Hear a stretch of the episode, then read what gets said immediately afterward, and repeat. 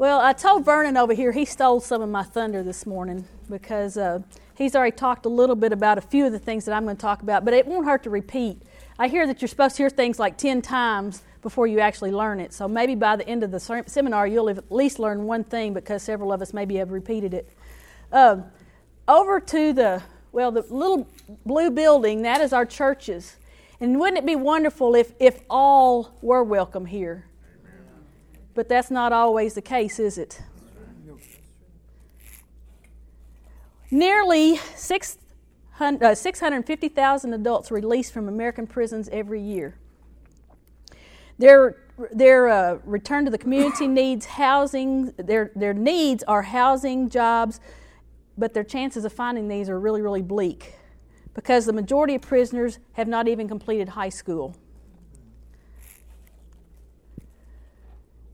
Um, they have about three fourths of them have a history of substance abuse. More than a third of them have a physical or mentally, mental disability. Let's see, I'm a little bit behind, aren't I? Have a substance abuse. Now, forgive me if I'm not totally on this because this is my first time to do a PowerPoint in front of anybody except for my ladies' Bible class, and I've only done that three times. So I'm still learning, and Carol's not letting me use my own computer. She made me do a flash drive, which I'm like, she said, Have you got one? I says, Why would I have one? I don't know how to use it. so, so I'm still learning. So forgive me if I'm a little behind. We'll catch up eventually, and you can see the cute pictures. Um, close to a third of them, uh, three fourths of them have a history of substance abuse, and more than a third of them have a physical and/or mental disability. And like the man said this morning, if you don't have a, a, mental disability, whenever you get to prison, you might have when you get out. Yeah, yeah, that's a very good possibility. These inmates go to the poorest nation, uh, nation's neighborhoods where a lot of times they don't have any stable members to help them. And like uh, Vernon said this morning, a lot of times a daughter and, and mother go to prison together, a husband and wife go together. And so there's a lot of, of people that are involved in the same type thing. So when they get out, they don't have anywhere to go because their family may well be in prison too. So, given the huge gap between the complex challenges and their limited opportunities for addressing them, it's not surprising that recidivism rates are really, really high. Now, I got my statistics. Um, some, most of them I got from the the Federal um, Bureau of Corrections or whatever. So anyway, uh, the Bureau of Justice Statistics had only one study that tracked 400, 600, 404,638 prisoners in 30 states after their release in 2005.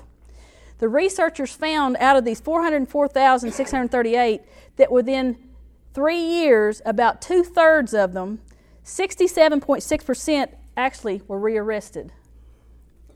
Within five years of the release, about three fourths or 76.6 of the prisoners were rearrested. And then of the ones that were rearrested, about three fourths of them, 76.6%, I mean, I'm sorry, of these that were rearrested, more than one half of them, 56.7%, were arrested at the end of the first year, by the end of the first year. That's, that's a lot. That's a lot. There was another study that showed half, like 52% of former state prisoners are back behind bars, either as a result of parole violation or they've committed a new crime. So, guess what? The, the cost to, to us taxpayers are enormous. Overall, the United States spends more than $60 billion a year on prisons and jails. $60 billion. Now, I know that's not as much as the Congress spends on their lavish spending, but still, that's a lot. It costs more than 23,000 to incarcerate someone in a federal prison for one year. And it costs about $3,500 for probation for one year. But incarceration in a state prison can be as high as $45,000 a year per inmate. That is a lot. That's a lot. The number of Americans behind bars have increased steadily, and now includes more than 2.3 million men and women. And the, the fact, the, the, this fact really, really startles me. 95% of the people in prison today will eventually return to communities. You know, most of them it doesn't scare me, but there's a few that I've met that it's going to scare me when they get out. Hmm. Yeah. We've got a death row inmate in Nashville. And uh, when I had my first round of cancer, she sent me a card and really, really sweet. I love you, Tammy. We all love you, and I love you the most, and all this. But you know what? If I saw her in a dark alley, I'd be a little nervous. Yeah. So, you know, as you can see, something needs to change because our current prison system is not rehabilitating people. The recidivism rate is overwhelming.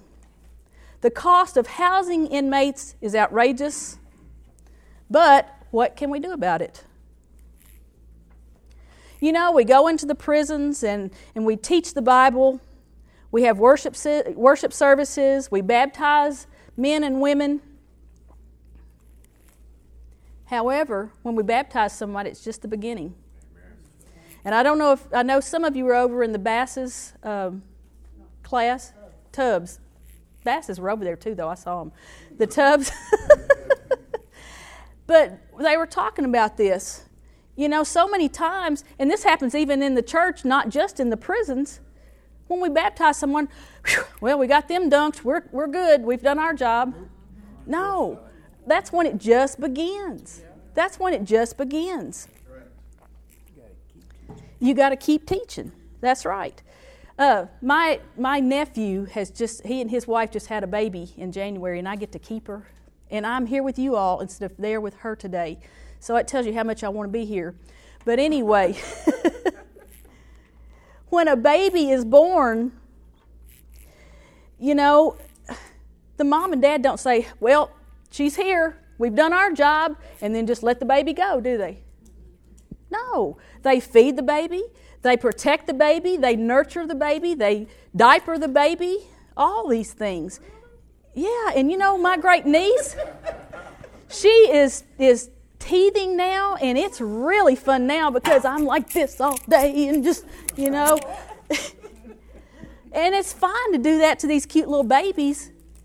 But you know what? When someone is born in Christ, we off, we still have to feed these young people, these young babies in Christ. It doesn't matter. You know, I taught special education for 27 years. And you know, when you see these cute little special ed kids and they're doing these things and you're like, oh, you know, drooling, well, that's not that bad. You And then when you see an adult and they're drooling and all this and you're like, ooh, you know, and I won't go into all the things that I've been through and done that's pretty disgusting. But you know what? They need that. And it doesn't matter that the person, the baby in Christ, may be 75 years old. They're still a baby in Christ. And we still have to take care of these people. We have to nurture them. We have to continue to teach them. We have to do all this stuff. And yes, it, we were talking about in the Basses uh, class how it is hard when they're still in prison. You can't do as much because, like Naomi said, in Tennessee, we have a lot of restrictions. Now, maybe where you're working, you don't have that many restrictions, and thank goodness for that if you don't. But we have a lot of restrictions. But we're going to talk a little bit in, in, in a minute what we can do after they get out. So we have to support them, we have to take care of them, we have to nurture them. Now, we already said that most of the people who are incarcerated, 95%, will go back to communities when they get out. In Tennessee, there's two state women's prisons, and I work in the, in the Tennessee Women's Prison. Uh, we come to Mark Luttrell. Um, this year I didn't get to come because I had the stomach virus, but we come up here and do it. But most of our work is in uh, Tennessee Prison for Women in Nashville. But when they get out of one of these two programs, they get one set of clothes. They get a one way bus ticket to wherever they need, wherever they're going and they get a $30 check. Now, Vernon said they got 35 now. That's what I was about to say, because that's, that's discrimination. Yeah, and it may be. Naomi, do you know if they get more than 30 now? Thirty-five dollars. I got a hundred dollar check. You got a 100? They have dropped stuff so much, but that's been seven years ago. Uh huh. Thomas told me 30. I think it's thirty-five. You think it's 35 now? Okay. Okay. All right. So I am behind. They get $35 instead of 30. Anything you want. but here's the thing. Here's the thing. It's a check. Now, if someone gave you these three things and you don't have a home, you don't have a car, you don't you don't have you know any kind of identification, how many of us would be successful? No. No. And I even have a college degree. And I still couldn't make it. It's ridiculous. That's right. So, unless someone actually has help on the outside, there, it's going to be almost impossible for them to be successful. The prisons are setting them up to be failures when they first get out. So, so eh, that's bringing more responsibility on, on the church, on us. You know the church is the people, right? It's not the building. Mm-hmm. Okay, so it's putting all kinds of responsibility on us. So if a person doesn't have somebody on the outside, it's almost impossible. Now, let me tell you about this $30 check. I, let me go back. About this $30 check, or 35 now. They, I guess inflation has raised it up to 35. Uh, you know, they've got a $35 check. Now, if you've been in prison for more than four years, guess what? And maybe you've just been in there one year, but you only have one year left on your driver's license, then you don't have some identification when you get out. If they haven't lost it, like the man said this morning. Uh huh. So now, then, in order to get identification, you've got to a lot of times get your birth certificate. I don't think they give you a driver's license without a birth certificate. So you have to get a birth certificate. Chances are, if you've been in prison, you don't have your birth certificate, you don't know where it is, and if you don't have contact with your mother, who might know where it is and might not, then you're up a creek. Okay, so in order to get a Tennessee birth certificate, you can go online, and within six to seven days, you can get a birth certificate for $30. That's going to leave you $5. But the thing is, you've got to have some kind of credit card or something to pay for it. That's, that's exactly right. You don't have an address, nowhere to live, where are you going to send it? Exactly. Now, in Kentucky, we're a lot nicer because our birth certificates are only 1950. But in, in Kentucky, I live in Kentucky. I'm on the border of Tennessee and Kentucky. So, but, but it takes eight to 10 days to get it. So, you know, but to get this, a lot of times you also have to have a photo ID, a passport, some kind of something to get your birth certificate. Okay? So look at how we're setting these, these people up for failure immediately. Now, after you get your birth certificate, then you can get your social security card. Yeah. And then after they have their ID, after you get your social security card and your birth certificate, and you can get your driver's license or state ID, then you can cash your $30 check. That amount is over the thirty dollar check. Amen. That's exactly right. Now, see how ridiculous this whole thing is? It's just ridiculous. Now, it's a little bit easier for men than it is women. And Naomi, did you talk about that in your class this morning? That's what I was thinking. A little bit easier for men than it is for women because there are caseworkers that go into the men's prisons and they help the men fill out the paperwork before they leave prison. And so when they're released, they have their identification and they can cash their check. So they immediately get to go spend their $35. Yeah, where the women doesn't have theirs to spend till who knows when. Okay. So it's really, really hard if someone does not have help on the outside to get established back into the community. What else does somebody need? Oh, I'm behind again. Sorry. What else does somebody need? The two most basic things everybody needs is a place to stay and a job. I, I work at the Tennessee Prison for Women. We go and have worship services once a month. But I've also started in Simpson County in Kentucky. Uh, we're teaching an anger management class. And so a lot of our guys are worried oh my goodness, where are we going to go? Now, let me explain something. I work with one of our elders. We go in together. He teaches the Bible lessons. I grade the papers, you know, things like that. He does the teaching. I'm there for support. Uh, but anyway, uh, you know, these guys, the first thing, where am I going to live? I don't know where, you know, and, and they don't have a place to live. Second thing, they don't have a job. Um, uh, we have ba- we baptized one of the guys, or Mike did last fall, and he's getting out the end of July, and he says, "I have a job as soon as I get home." I says, "That is wonderful. That is amazing." Because I'm pen pals with him now. His class is over, so we're pen pals now. But every person who gets out, that's the two things they worry about: a job and housing. And like I said, a lot of people can't go back home because you know what? Their spouse is locked up too. They've lost their home. Their parents may be in there with them. I'll never forget the, the, the year I went into Tennessee Prison for Women, and there was a mother and a daughter side by side in cells. You know? Wow, this is so sad. So sad. I can't imagine. I can imagine me being in prison, but I can't imagine my mother being in prison. Right. you know? um, and a lot of times, you know, even if their parents are, str- are, are, are not the kind, kind of, you know, the drug addicts and stuff that, that a lot of times gets people into prison, a lot of times the person has lied to the parents and the family so much that they just say, uh uh-uh, uh, stay away. Stay away. we can't take any more. You've told us you've changed and you've done it again, and you've told us you've changed, and, you, and it's over and over.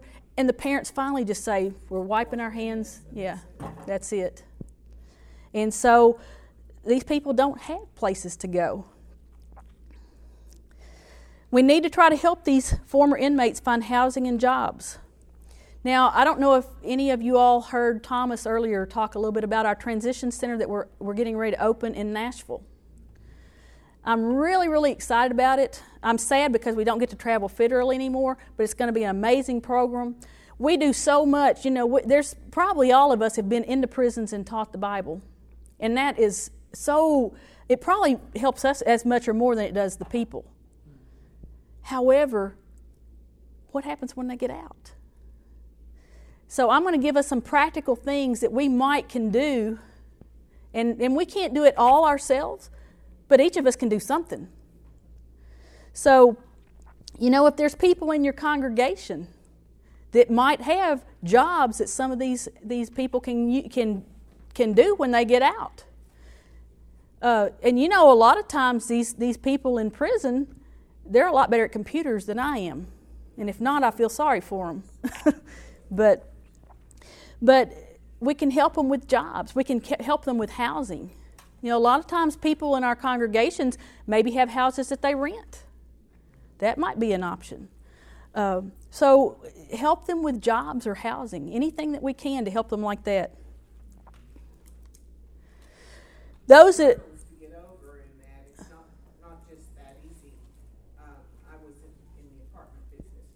Right.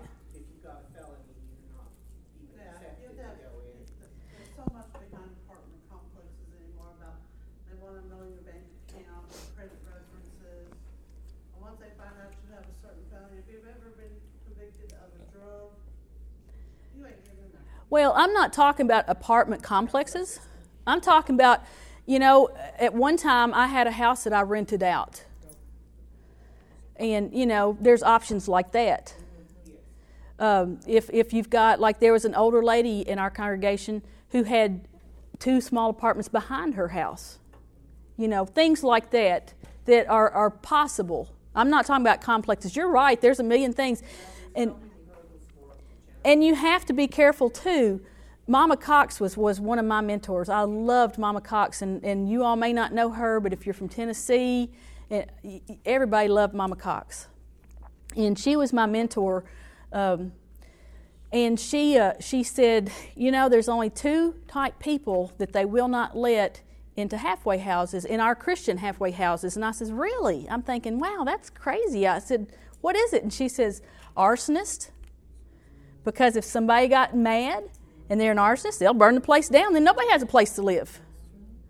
And sex offenders. Yeah. Yeah.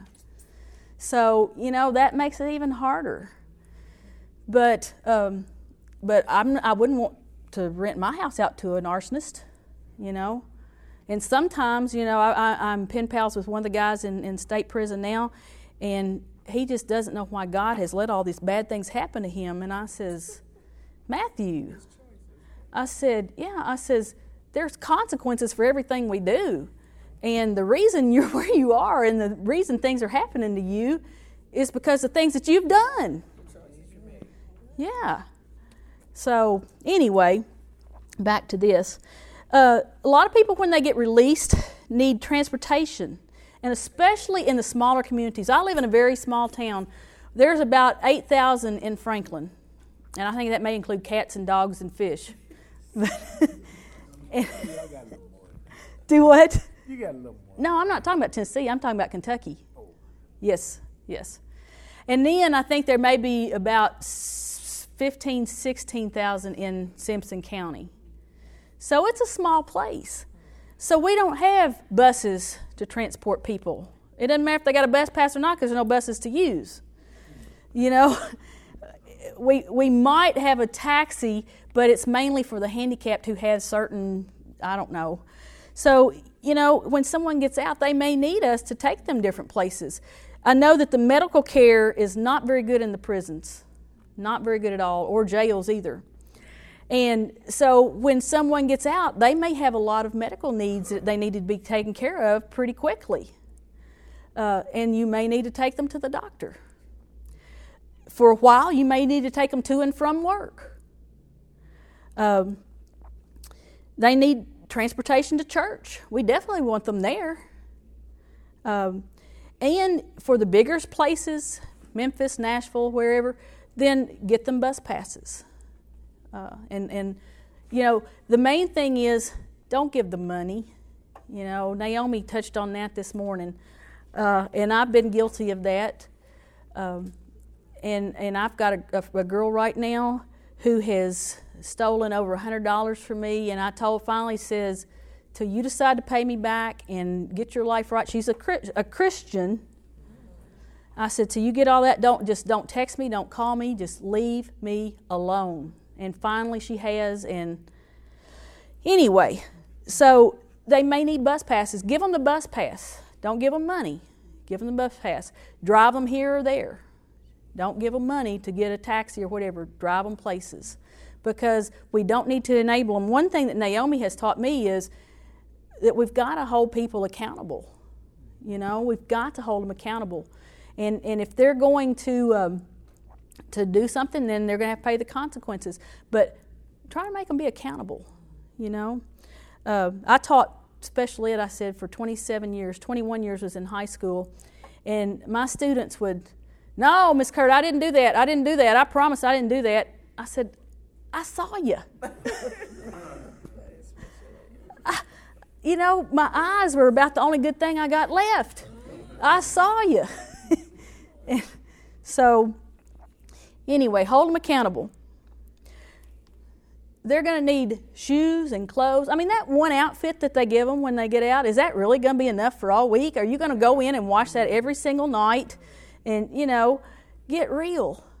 Now, a lot of the churches do have clothing banks and things like that. You don't have to go out and spend a fortune buying clothes for them, but get them something nice, something decent, not something you, you know, there's a joke about um, the preacher was talking about now it's Thanksgiving and we need to to get turkeys together for the for the people who don't have money and all this stuff and this woman looked at her husband and says honey i think i've got a turkey that we've had for about 10 years i think i'll give that to them if you're not going to eat it if you're not going to wear it don't don't yeah yeah exactly so it takes a little while to get clothes and it's got to be clothes that they're going to be able to work in you know? So get them clothes, shoes, food. How far do you think that $35 is going to go? Oh my goodness. You know, and, and our congregation has got um, a food bank. Now, we've had some people, we had one lady that came in and she says, Well, I need money for food. And they says, Well, we got a food bank. And she looks and looks and says, Nah, I don't want any of that stuff. she wasn't hungry, was she? No, sir. So, but help them get food. They don't have to have, you know, the very best. I mean, I don't have steak all the time. They don't have steak every night. It'd be nice occasionally if they did, you know. But, uh, but they need shoes and food. Um, it's going to take them a little while to get food stamps, you know. After that gets going, they will need less and less. Um, there, the girl that stole so much money from me, she was on food stamps, but then she would need food. Okay, well, quit selling your stamps for drugs, and then you'll have food, you know. Um, they may need resources such as 12 step programs, Alcohol Anonymous, non, yeah, that word, anonymous, yeah, that one, anonymous. Yeah, there you go. What she said. Or celebrate recovery. And you know, one thing that we probably could do a better job of is once we find out where certain places are, the ones that of, of us that live close together, we can share resources. Hey, did you know that, that over here you can get this and this and this, and over there they've got clothes, and over here they've got food, and, and we can share resources like that. We need to do more things like that. But if you know where these Alcoholics Anonymous are, or the Celebrate Recovery, or all that, get them in those classes. A lot of them are going to need that. And they may not succeed the first time, or the second time, or the third time, but maybe eventually they'll decide they really want to quit and they'll get off of the, of the drugs or the alcohol or whatever. Now, this is probably the most exciting thing and probably the thing that I want to talk the most about mentoring. Probably one of the most effective things that we can do is mentor those when those inmates when they're released. Uh, research shows that mentoring is effective in reducing recidivism for both men and women. The Ready for Work and Prisoner Reentry Initiative, these are joint efforts by the Department of Labor and Department of Justice. They've shown that community based, mentor supported, employment focused reentry programs have cut recidivism between 15 and 50 percent compared to national averages. Participants who take part volunteering, uh, voluntarily, uh, having mentors, are, are more likely to find jobs, and 50 56% more likely to remain employed for three months or more than those who do not take part in mentoring.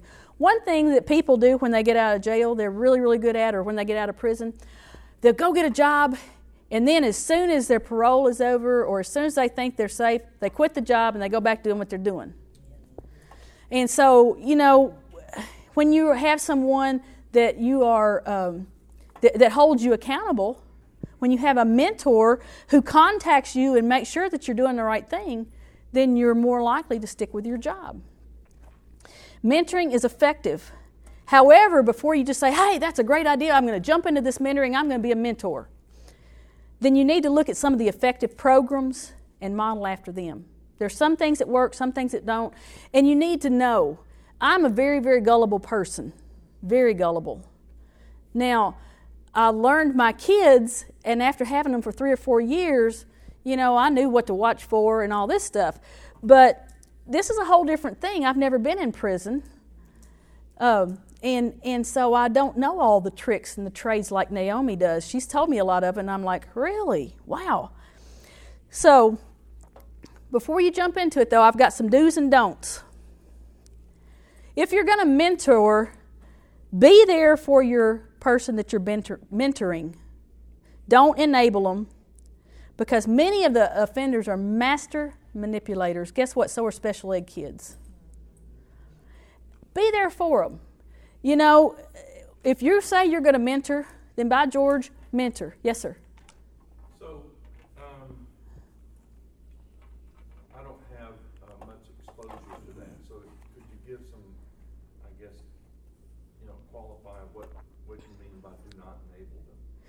Okay, well, for one thing, don't give them money. Don't give them money. Uh, if, if, if they say, I really need some food, okay, well, come on, I'll take you to the grocery and we'll get some food. You know? Uh, they want the money to buy drugs or, or alcohol or whatever else they want cell phones or minutes on their cell phones or yes If somebody's saying that they want to change and they're serious about the change, then they want the accountability. They'll seek out the accountability. If you see somebody running away from accountability, they're, they're not ready. They're not serious about it. Mm-hmm. You know, I've, I've had some girls say to me, Naomi, can you buy me some minutes from my phone? You know, I got all these job offers to coming in. You know, and that's sincere. And I don't mind going and buying them some minutes, twenty dollars or fifty.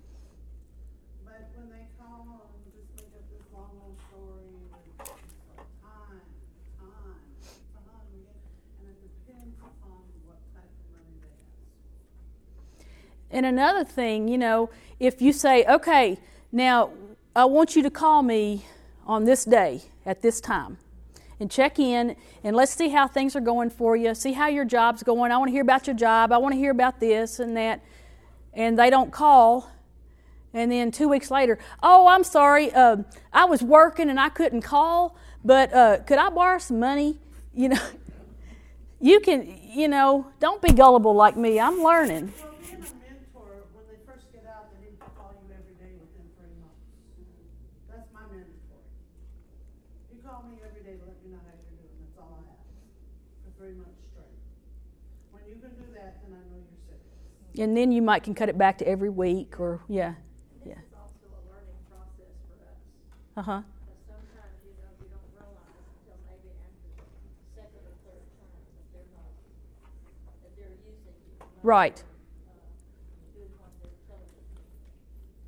And that's when you need to set a boundary and say, hey, that's it, the pocketbook's dry. And I do that even with, in our ministry, we use the Walmart and HEB food cards and stuff like that. Well, they take the card and sell it just like they do. Yeah. So you have to determine where to draw the and and there's a lot of things online i was looking at about mentoring programs and they'll give you these things to look for and do these are just some real general things that i came up with by looking at everything and i thought yeah that's that's really important i'll include that and i couldn't include everything but these are some things i thought were really imper- important uh, The Lord was used. Yes. And, and would it be better for us to be used than for us not to do anything, afraid we're going to get to be used? Yeah, yeah. So have the person that you're calling, like Naomi says, call you to check in every so often. She says once a day for three months. I think that's a great idea. You know, have a certain time. I need you to call me around this time. You know, you may not want to say right at nine o'clock because then if they're a few minutes early or a few minutes late, but say call me around nine or whatever, and uh, and be and be careful about having these people come to your house. Now Naomi has been to my house, but not within the first few weeks she was released. you know, you have to be careful uh, because a lot of the, the people are still out just trying to get what they can from you. They don't care. They care about one thing drugs. Now, once they're drug free, then they start caring about their kids and different things. But when they're on drugs, they care about one thing, and that's more drugs. Uh, set boundaries and keep the boundaries firm, or they may take advantage of you. That's one thing. Last year, our federal team did a workshop on boundaries. And I had never read the book by um, Townsend and McLeod. Isn't that it? Yeah, that's an amazing book. If you've not read that, that's a wonderful book to read. And, and it, it even has boundaries that you can set for yourself boundaries for your mate, boundaries for whatever. And, and that will really help you get a grasp on boundaries. Um, but you need to set certain boundaries, you know. Um, if they're proved that they're doing the right thing, trust them more. You know, if they show they're, they're trustworthy, don't make them keep on proving themselves and proving it. Trust them more. Give them more responsibility. Give them more trust. Uh, and gradually build trust in them. And I think I've said this about 15 times already. Don't give them money. If they need groceries, buy them. If they need bus pass, buy it. Find resources and share this information with other people. All of us that are doing the same thing, that live in the same area, we ought to be sharing with each other. Um, and this is something that I came up with, and you may or may not agree with me, but I, I firmly believe this. A man needs to mentor a man, and a woman needs to mentor a woman. Uh, that way, you don't get into all that love connection stuff. That sort of messes up everything. So, a man mentors a man, a woman mentors a woman. Be sure to keep confidentiality with your mentor. I mean, with the one that you're mentoring.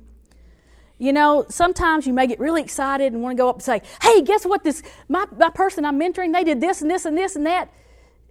And sometimes you may get real frustrated and say, ugh, I can't believe that they used me again. And do you know what my mentor, the person I'm mentoring, did? And start that ruins everything, ladies and gentlemen. Whatever, keep it to yourself. Tell it to God. He always listens, and He doesn't tell like the rest of us do. Because you know what? If someone hears you telling something about them, you're going to destroy the trust. And you know what? It may be something you're real proud of, but this person's not. So don't tell anybody else about the person you're mentoring. Uh, you don't want your mentor, the person you're mentoring, not to trust you. How many of you all, I know Glenda does, uh, remembers Clyde Thompson? Two of you? Three? You remember about him, his story. Okay. Clyde Thompson was known as the meanest man in Texas. There's a book out here at Don. Uh huh. Uh huh. If you haven't read it, I don't like to read, and I couldn't put it down.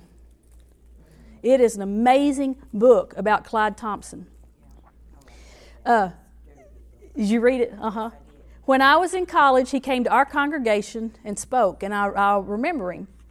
But he was on death row for murdering two brothers. While he was in prison, I don't know if he killed or tried to kill more killed two more. And then he was in the hole for a while. Now, the hole's not like the hole today, it was a hole. and they put him in there, and he might, he might have had underwear. Was that all he had, or is he naked? Yeah, stripped naked. And he had one little light that came through a hole in the ground. And he stayed there for years. He stayed there for years. And his, uh, his daddy had gone to church. And so I don't know what it was about Clyde. He said, he, finally he talked the warden and he says, I want a Bible. I want to start reading the Bible. Well, you know why he wanted a Bible? So he could prove all the contradictions in the Bible. Well, finally, the warden gave him a Bible and he started reading. And it did what it always does it convicted him. He was baptized, he was on death row, he got his death row changed to, to life, and then he actually got out, obviously, because he didn't come to our church while he was in prison. So he actually got out. Um, after reading the Bible so closely, he became a, a, a, he obeyed the gospel. He became a preacher. He became a prison minister. And one thing that he would say for a better world beginning with me. You know, ladies and gentlemen, wouldn't that be an amazing thing? I can't do everything by myself. You can't do everything by yourself. You can't do everything, but we can each one do something. So, would it not be a wonderful thing for us to have a motto for a better world beginning with me? Okay, that's the end of my presentation. Have you all got any questions? Wow, I covered everything perfectly, and nobody has any questions. Uh, I think it's called The Meanest Man in Texas. Mm-hmm. It's a pretty thick book, but you will not be able to put it down. It was an amazing book. Yes, sir. It's, it's right out. Uh huh. Uh huh.